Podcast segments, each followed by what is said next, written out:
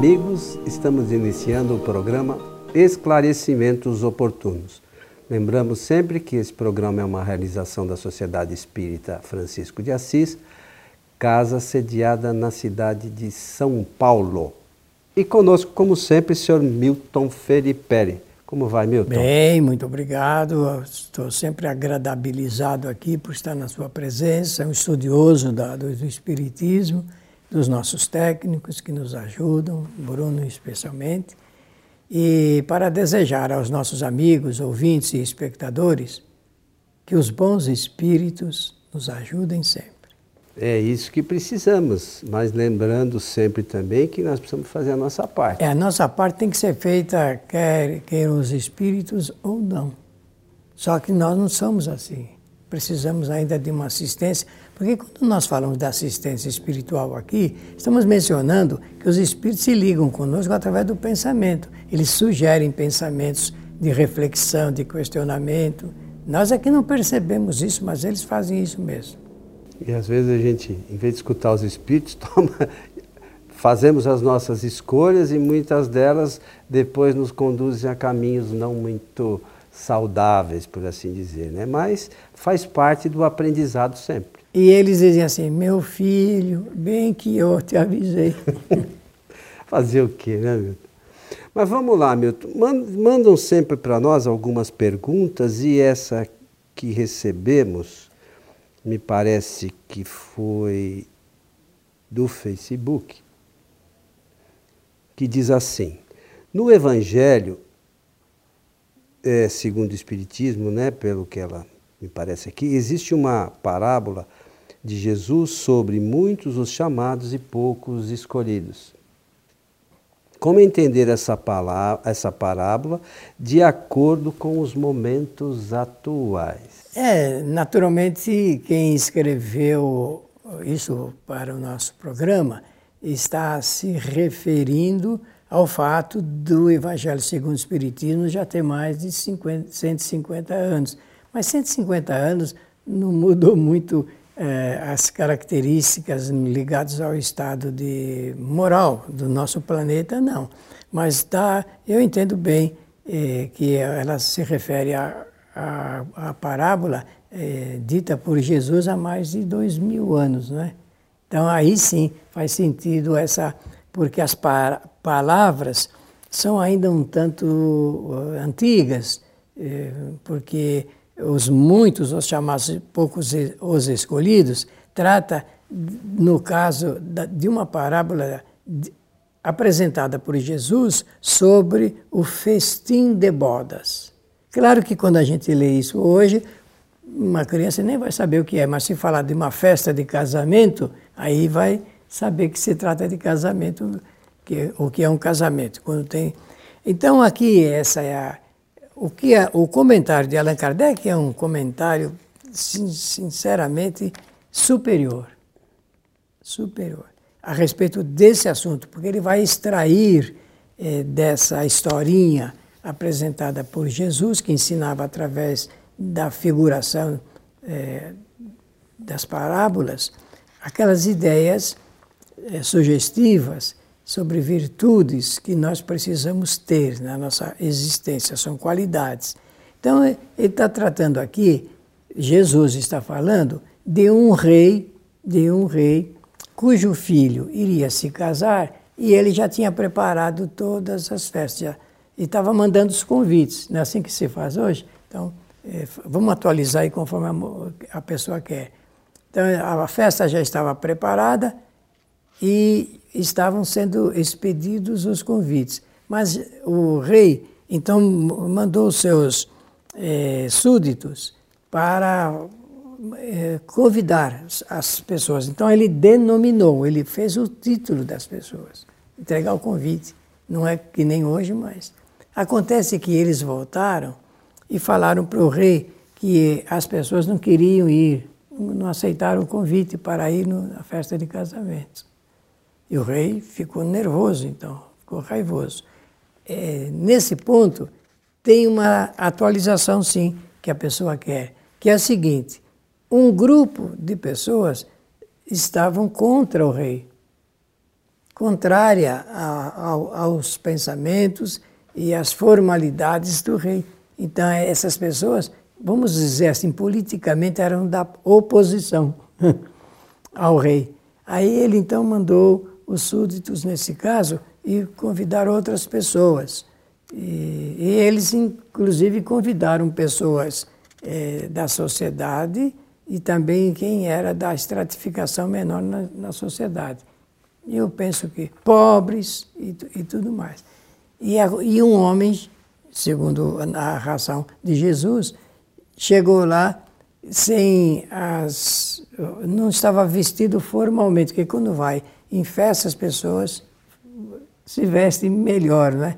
E ele compareceu dessa forma, então eles não gostaram e expulsaram o rapaz de lá. É quando Jesus diz a respeito dos muitos que são chamados, convidados, e poucos, na verdade, são os escolhidos. E Kardec vai fazer uma, então, uma, um comentário a respeito de que, no, para os assuntos, por exemplo, de ordem superior, todos são convidados, mas pouca gente tem uma qualificação para entender. Você fala sempre isso numa outra linguagem, linguagem moderna da comunicação, e que não entendem, então fazem as coisas de maneira contrária.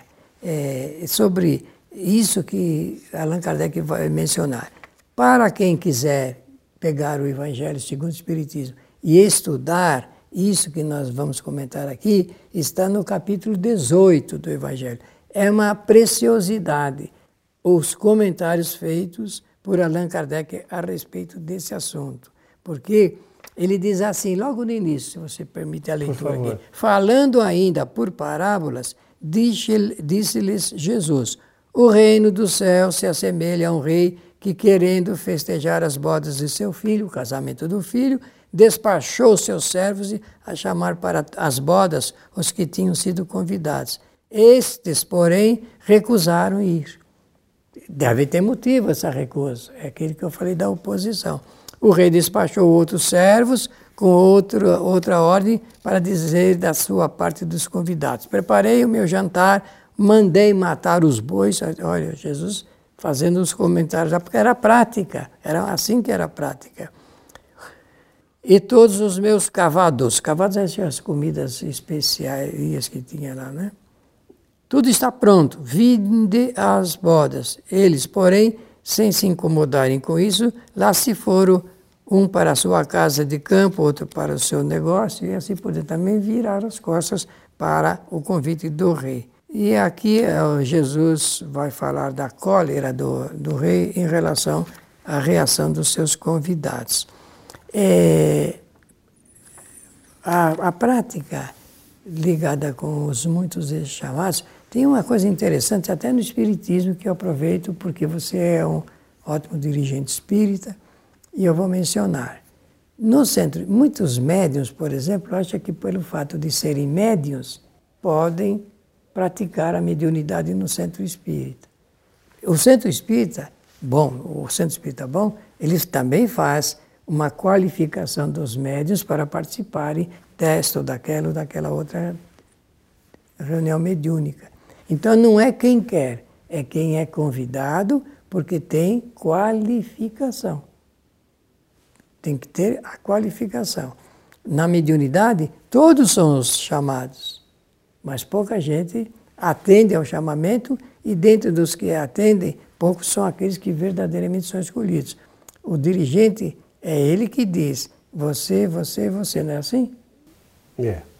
Ele não deixa aberto para quem quiser entrar na reunião, nem público, nem nada, porque as pessoas precisam atender de acordo com, umas, é, com certas qualificações. A primeira delas, no caso aqui que nos interessa puxar, é o aspecto moral. A pessoa tem que ter um, um comportamento moral suficientemente seguro para dar-lhe garantia de poder participar da reunião. Ou não é assim? Ah, mas por que, que tem que ser assim? Porque os espíritos, os espíritos desencarnados, eles acompanham a vida das pessoas. quase que escapa da minha boca, e eu digo de todas, mas eles acompanham as pessoas.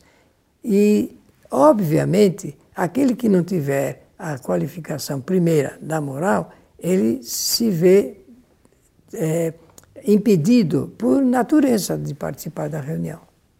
A sua condição moral não é suficiente. E depois, fidelidade mediúnica, eu estou falando segundo o critério de Kardec, condição moral, fidelidade mediúnica, e a terceira que ele coloca é a boa assistência espiritual.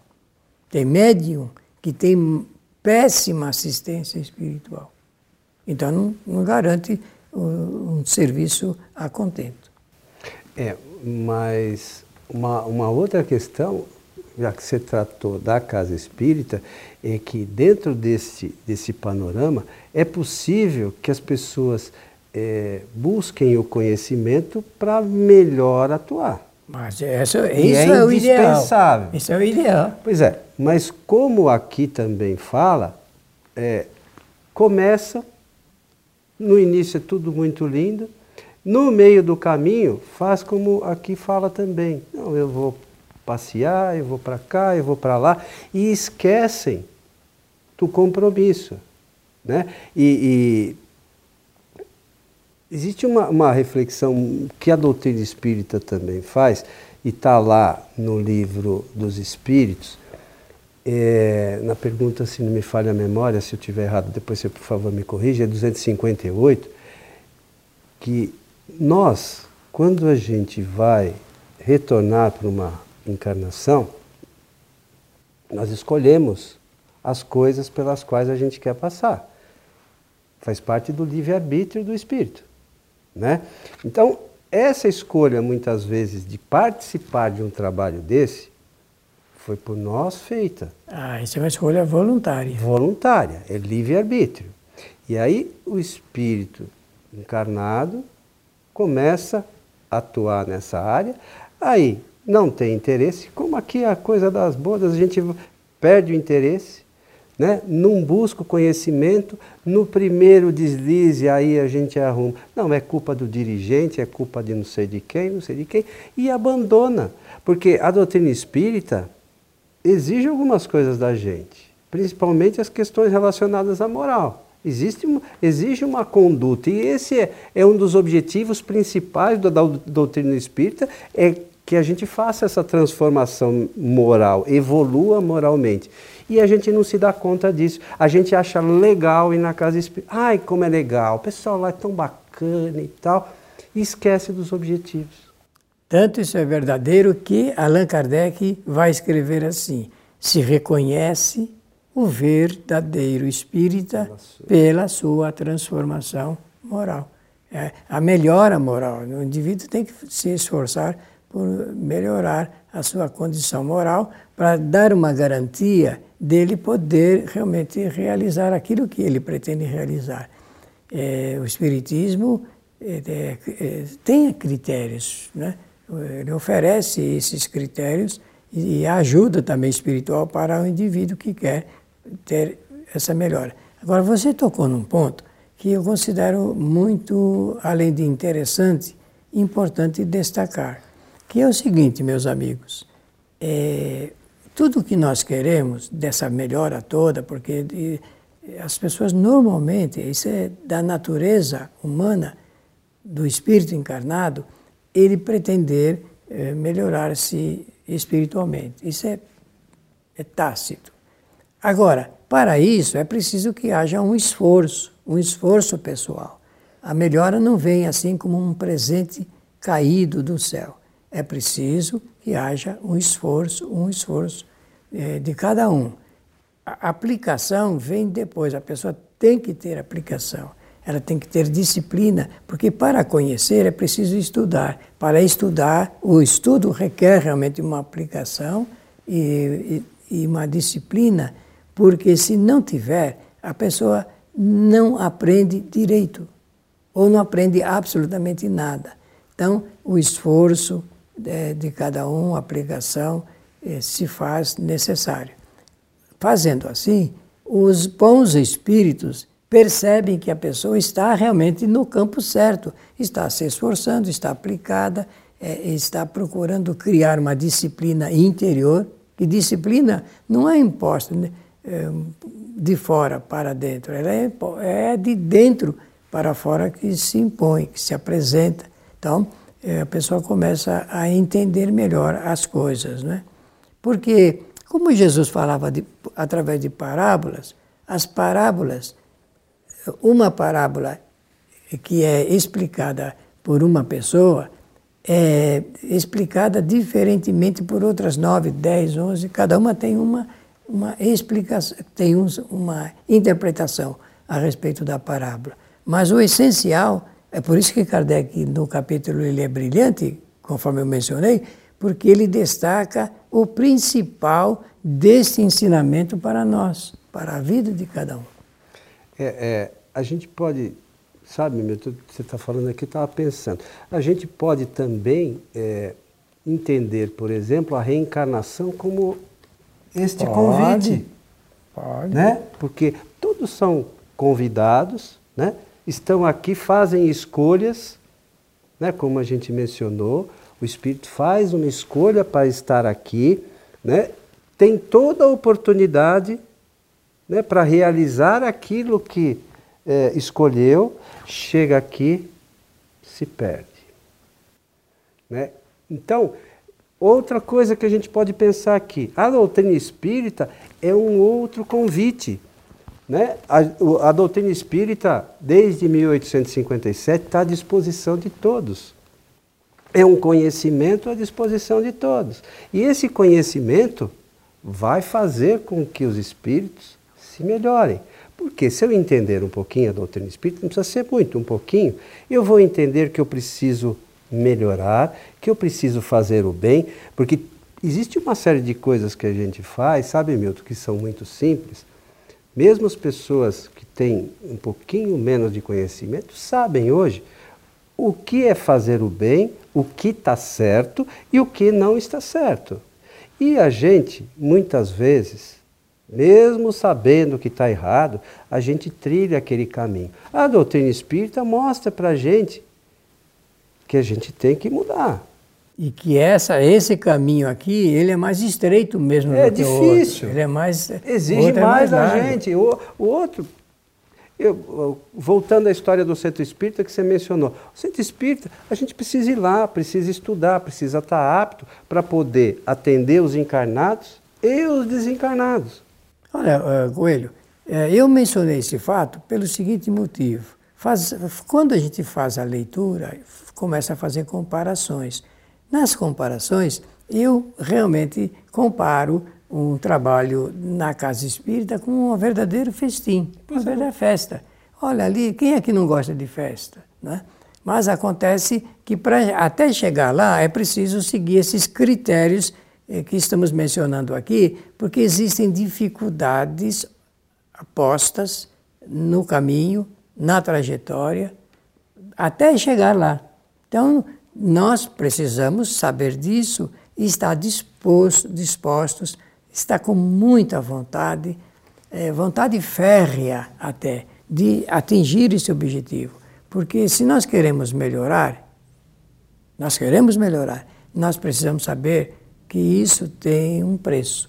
O preço do esforço, da dedicação, do, é, da ação, da, da vontade, não perder tempo algum com outras coisas, porque o convite maior é para as coisas comuns da vida, material aqui. Agora, eu, o Espiritismo indica um outro caminho, o caminho da realidade espiritual.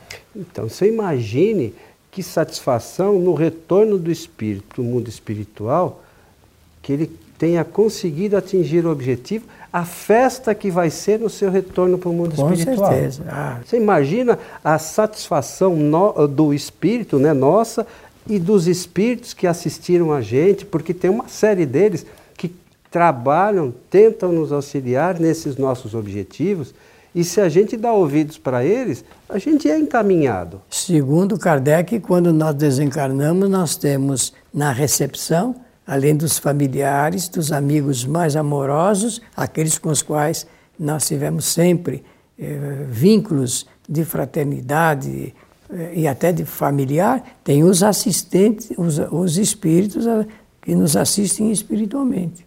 E, e são muitos. São muitos. Então você imagina a satisfação desses espíritos quando a gente retorna, vamos chamar assim, vitoriosos. É uma vitória mesmo. Pois é, porque a encarnação é uma coisa complicada, não é tão simples assim. Mas Deus é bondade infinita. Se Ele é bondade infinita, não ia fazer uma coisa que a gente não conseguisse realizar. Então é possível que seja realizado. Basta que a gente faça, que a gente tenha empenho, né, Milton? É, quando, quando surgir a pergunta, por que você, na qualidade de espírito, não realizou? A resposta é só uma, ou por falta de vontade, ou falta realmente de interesse, é, é porque nós temos é, convites de todas as doutrinas, nenhuma propõe o mal, mas nem todas realmente mostram esses dois lados da questão como o Espiritismo mostra. Você, no, no programa anterior, e já vi você falar isso inúmeras vezes, o espírito tem como atributo a inteligência, a vontade e o pensamento. É fazer isso, né? Fazer bom uso desses atributos. Não é simples assim? Por isso que eu chamo de ferramentas de trabalho. Utilizadas, essas ferramentas... Direi bem, bem, bem utilizadas. Né? Ajudam o espírito a progredir até mais facilmente, avança mais rapidamente. Muito bom, seu Milton. Chegamos ao final de mais um programa Esclarecimentos Oportunos. Eu aproveito para fazer uma coisa que eu não fiz no programa anterior, que é, é nesse momento de despedida, dizer e pedir que os bons espíritos nos ajudem sempre. É, nós lembramos uh, aos nossos amigos que a nossa casa, a Sociedade Espírita Francisco de Assis, tem palestras públicas todas as quartas-feiras, a partir das vinte horas. No na, nosso site sociedade espírita ponto com ponto b r você pode ver nosso endereço, vir à nossa casa, que será um prazer. Vir, eu digo, porque aqui esse local onde vocês nos veem aqui gravando é na nossa Casa Espírita. E, mas também essas palestras são transmitidas ao vivo pelo nosso Facebook, lá nossa página, facebook barra transical. Seu Milton, muito obrigado mais uma vez e aos nossos amigos, o nosso abraço e esperamos a todos em nosso próximo programa. Até lá.